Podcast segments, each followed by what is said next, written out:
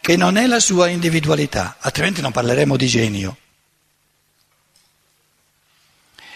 Il che significa che nel genio, il fenomeno genio si esprime molto di più che non ciò che l'essere umano si conquista con la libertà dell'essere umano. Quindi il genio è per natura un fenomeno di grazia divina, per usare questa metafora. E perciò si esprime maggiormente nella gioventù, dove non c'è ancora il portato, il risultato, le conquiste dell'essere umano. Se questa lettura è giusta, naturalmente non entro nei particolari, significa che il fenomeno genio diventa sempre più antiquato, sempre più anacronistico. Perché? Perché la direzione dell'evoluzione è che la grazia divina, ciò che viene donato all'uomo, deve recedere, deve ritirarsi sempre di più per fare il posto a ciò che l'essere umano si conquista lui a brano. Quindi un genio oggi è un anacronismo assoluto. È un essere umano che vuol poltrire al punto da aspettarsi tutto dalla grazia divina. Esseri umani oggi che ammirano un genio, l'elemento geniale, sono esseri che praticamente non si rendono conto che questo andare in brodo di Gesù significa restare ai tempi del guru che fa lui al posto mio. In altre parole è un voler restare bambino. Un momento, essendo un fenomeno sempre più anacronistico, anziché generare nell'essere umano quella gioia, quella soddisfazione genuina che viene generata da ciò che ci conquistiamo, noi come esseri umani, tutti in modo uguale, a partire dalla libertà, si rende conto che ciò che la grazia divina gli dà non lo può rendere felice perché non è conquistato dalla libertà e quindi diventa per natura depressivo e si toglie la vita. È lo stesso. Pazzo, depressivo significa non è più consono con le leggi dell'evoluzione. Essere liberi è molto meglio che essere geniali. Molto meglio, un godimento molto superiore.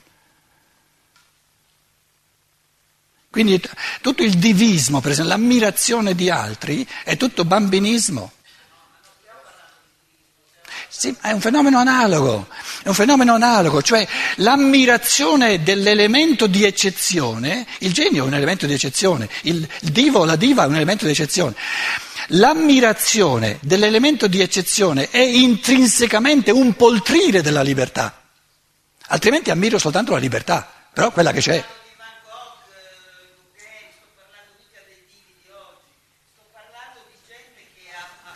Sconvolto nel suo campo sia pittorico che letterario, ha sconvolto ha inventato delle cose, è andato oltre, non sto parlando oltre del divismo, oltre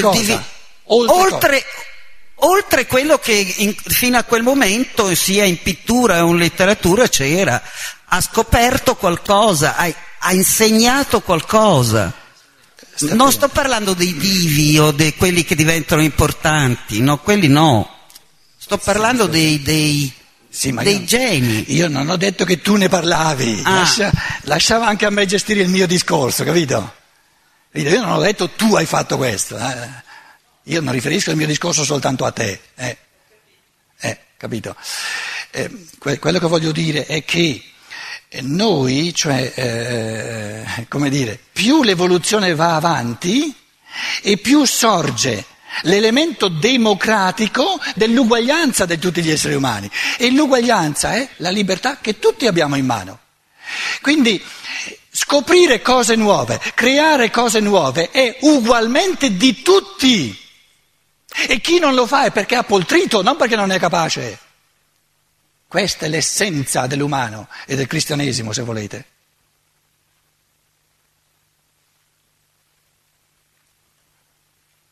Perché un Van Gogh deve essere capace più di te o più di me o più di lui o più di lei di scoprire cose nuove. È nell'essenza di ogni essere umano. Com'è? No, il futuro dell'evoluzione è che o diventiamo tutti. Lasciami dire, il futuro dell'evoluzione, se tu vuoi soltanto contraddire, continua a contraddire, però non mi lasci parlare. Io sto parlando per tutti, non solo per te. Il futuro dell'evoluzione è che o diventiamo tutti geni o ci perdiamo tutti. Ah, non avevi capito? Allora di che non avevi capito il discorso. Come magari? Datti da fare. E allora vuol dire che tutti lo possono. Teatro, ci sono degli attori che come tecnica, come cosa, però non sono, cioè non sono bravi, non sono geniali, fanno il loro mestiere bene, sono bravi, però ce ne sono alcuni che sono geniali, che hanno un carisma, hanno una loro cosa che gli viene da lontano, non è quello. Ma scusa, perché vuoi per forza essere così prepotente? No, lo sei, scusa. Basterebbe che tu dica che non hai capito nulla di quello che ho detto, allora tutto a posto. No, io ho capito benissimo. Quello che tu dici non hai capito nulla, no, scusa. Io dico che se tu dici che tutti noi possiamo diventare dei geni... Siamo, in nuce siamo dei geni. Io non ci credo a questo fatto. Ma è allora... solo quello. Scusa, ma non ci credo. Ma guarda che la gente qui non è interessata soltanto a ciò che tu credi o a ciò che tu non credi. Il mio controbattere a te è in questo senso, non è che voglia dirti no, tu puoi avere tu ragione e io ho torto. Io penso che non è vero, che il genio non è da tutti. Che non è dato a tutti, perché ci vuole un talento particolare per diventare genio. Però, e io ti continuo a dire, guarda che non hai capito quello che io ho detto. E io lo so che cosa ho detto e non lo riconosco in quello che tu dici. No, ma guarda che non hai capito nulla. No, io ho capito che tu hai detto che in tutti noi c'è il talento per diventare dei geni. No, non è questo che sto dicendo. Non è questo che sto dicendo. Scusa, tu non stai ascoltando, quindi l'unica cosa intelligente che puoi fare è di tacere un momento. No, non stai ascoltando. Quello che io sto dicendo è che ogni essere umano è assolutamente unico. In quanto unico è qualcosa di assolutamente geniale, perché nessun altro può immettere nell'umanità ciò che lui è, non ciò che lui può divenire.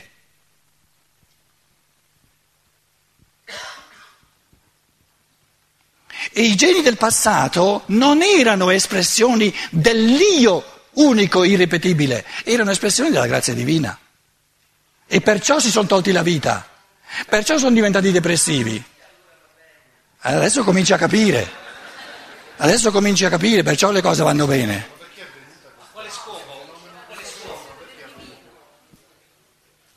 Oh, uno dopo l'altro. Com'è? Di depressione, perché nel passato, essendo la libertà umana, la creatività umana soltanto incipiente, i genitori dell'umanità, la grazia divina, eccetera, eccetera, eccetera, dovevano avere un ruolo principale. Però la direzione dell'evoluzione è che questo elemento, che io ho chiamato di grazia divina, però intendiamoci, si deve ritirare sempre di più. Quindi se le cose vanno bene, questo tipo di genio dovrà finire. Cioè quello che era immesso nell'umanità per grazia divina attraverso questi geni dovrà essere immesso nell'umanità attraverso la creatività e il genio individuale di ciascun essere umano. Questo che sto dicendo.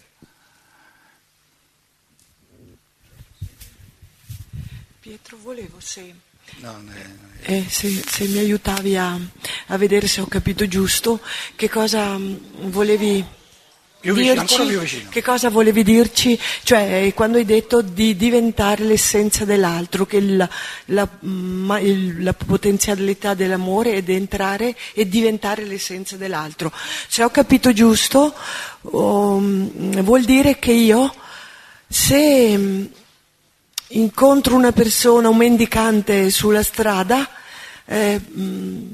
devo pensarlo come una persona che ha bisogno di tutto, e io devo col mio pensiero provare ad aiutarlo concretamente, cioè entrare nell'essenza dell'altro, hai detto. No, noi non stiamo parlando del devi, non diamo indicazioni di... No, no, per allora, evolvere... Allora, due esseri... A e B, attraverso la conoscenza reciproca e l'amore reciproco, conoscenza e amore, vivono sempre di più una unità. La domanda successiva è, vivendosi sempre di più una unità, sparisce l'individualità distinta di ognuno? Oppure addirittura diventa ancora più perfetta. Ora, il paradosso sia dell'unione nel pensiero come nell'unione dell'amore, che poi è la stessa cosa, è che in questo intento di diventare uno con l'essere dell'altro in quanto lo capisco nel mio pensiero, uno con l'essere dell'altro in quanto mi rendo tutto al suo servizio della sua evoluzione, porta il mio essere... in quanto essere unico, alla sua perfezione. Quindi nel pensiero e nell'amore l'essere umano si individualizza al massimo e diventa al massimo in comunione. Tutte e due. Grazie. Quindi l'esperienza del pensare e l'esperienza dell'amare è il sommo della comunione e dell'individualizzazione. Fantastico. Perché ci devo mettere tutte le mie forze per raggiungere questa vetta del pensare e questa vetta dell'amare. Quindi mettendoci tutte le mie forze lo farò a modo mio, in un modo unico. E quindi il pensare e l'amare realizza la comunione e l'individualizzazione, tutte e due, a livello sommo. Il problema è che il nostro modo di pensare dice: se sono uno non sono due, se sono due non sono uno. Allora, le Sacre Scritture di tutte le religioni usano l'immagine dell'organismo. L'organismo è una unità, però non tutta la stessa cosa. Il fegato deve restare fegato, la milza deve restare milza. E proprio perché ogni organo mantiene, anzi porta alla perfezione il suo contributo specifico, unico, c'è il massimo di unità. Quindi la domanda è sempre chi sono io nell'organismo di pensieri e nell'organismo di amore che chiamiamo umanità? Chi sono io in questo organismo?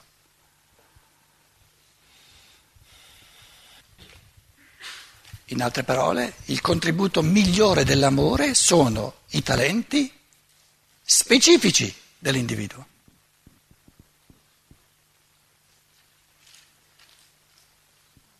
Unici in ognuno, perché quello è il meglio che ognuno ha da dare. E se uno si perde nell'amore, ha finito di amare perché non dà più nulla.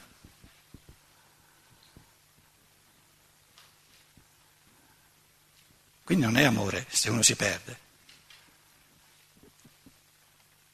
E il problema a questo livello di pensiero diventato poverello è che quando noi afferriamo un corno del dilemma perdiamo l'altro, quando afferriamo l'altro perdiamo il primo.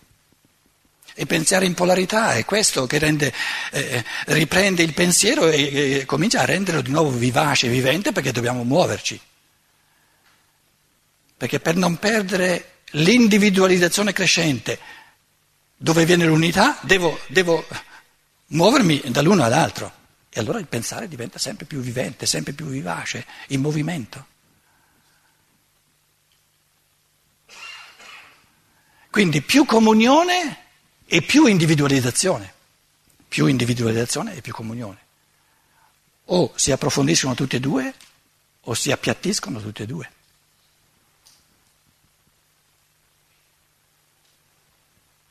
anche questi esercizi da fare sempre di nuovo in contesti sempre diversi.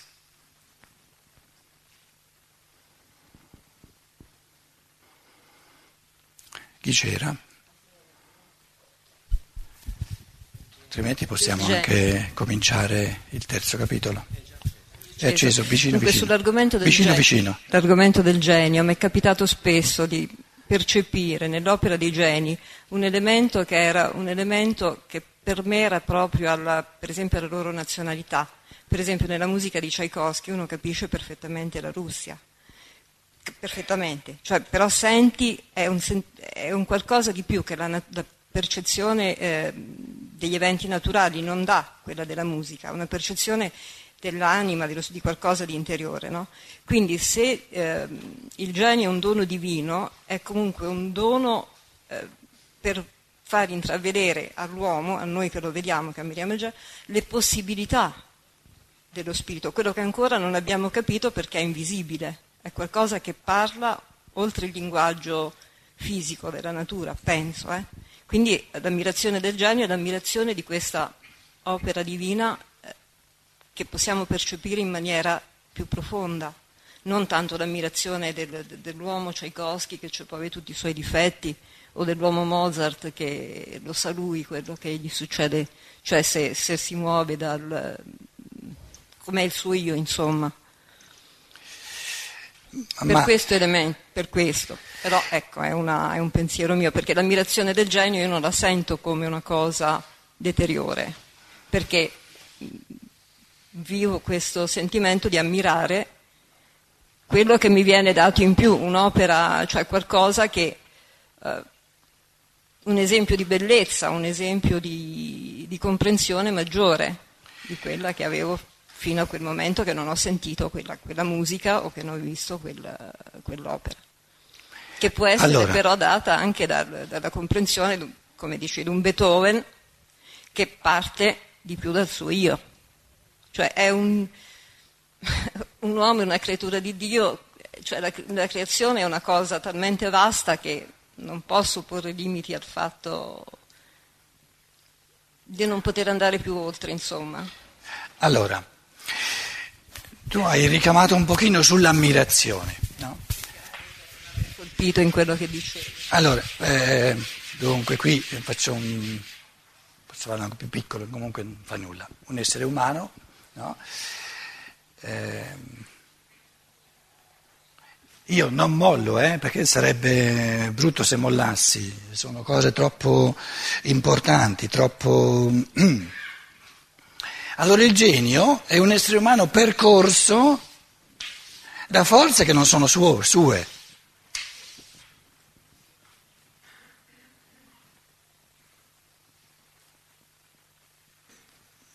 Io personalmente, se vuoi metterla in personale, ho l'opposto dell'ammirazione.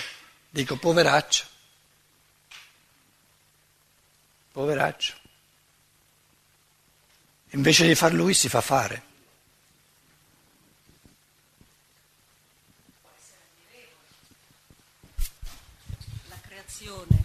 La creazione poi di questo genio, che può essere una musica bellissima, un quadro stupendo, può essere ammirevole di per sé.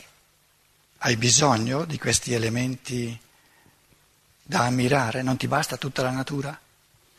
Anche quello, perché no? No, perché è il risultato di un poltrire oggi. Stiamo parlando di oggi. No, lei non ha detto erano ammirevoli fino a 300 anni fa, non ha detto questo, ha detto io ammiro. E lei oggi, parla oggi. Voglio dire. No, piglia il microfono, adesso non ti sentono. Adesso non variamo, non... Ho detto, ammiro l'opera del genio, mi rendo conto però che il genio adesso in quella maniera è molto più raro, giustamente, come dici te, mi metto su quella linea di pensiero, però i geni del passato a me personalmente cioè, non posso che sentire gratitudine come la sento per la natura, per loro. che poi siano attraversati da forze non loro. Questa è una cosa che dovrò capire, imparare, vedere e esaminare, però la percezione che loro mi offrono è la percezione di qualcosa che a me è utile, cioè se la vogliamo mettere su questo.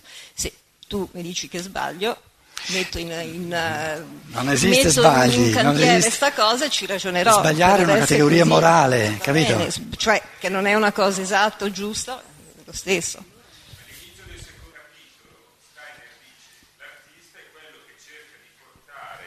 Nella materia quello che è il suo io spirituale, e lo fa, per cui perché l'arte deve essere non stiamo parlando di arte, stiamo parlando del genio.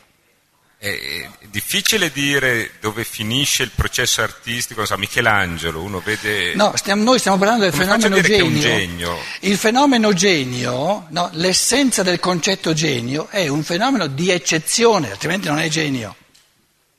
Ma come facciamo a definire chi è genio e chi non è genio? E questo io non riesco a capirlo. Deve essere eccezionale, se no non è un genio. Deve chiaramente esuberare la media normale. Altrimenti non è genio. È nel concetto di genio, capito?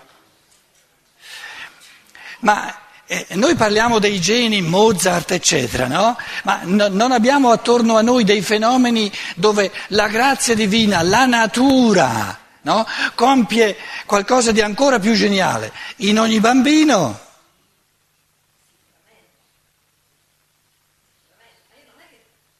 Quindi Mozart è un grande bambino. È un grande bambino e mi fa ammirare tutto quello che c'è di bello. Sì, ma non più e non meno di come ammiro ogni bambino. No, assolutamente. Cioè non era questo il mio... Non è che dice... faccio a meno di tutti i bambini e mi piglio Mozart, assolutamente. Non mi sono spiegata.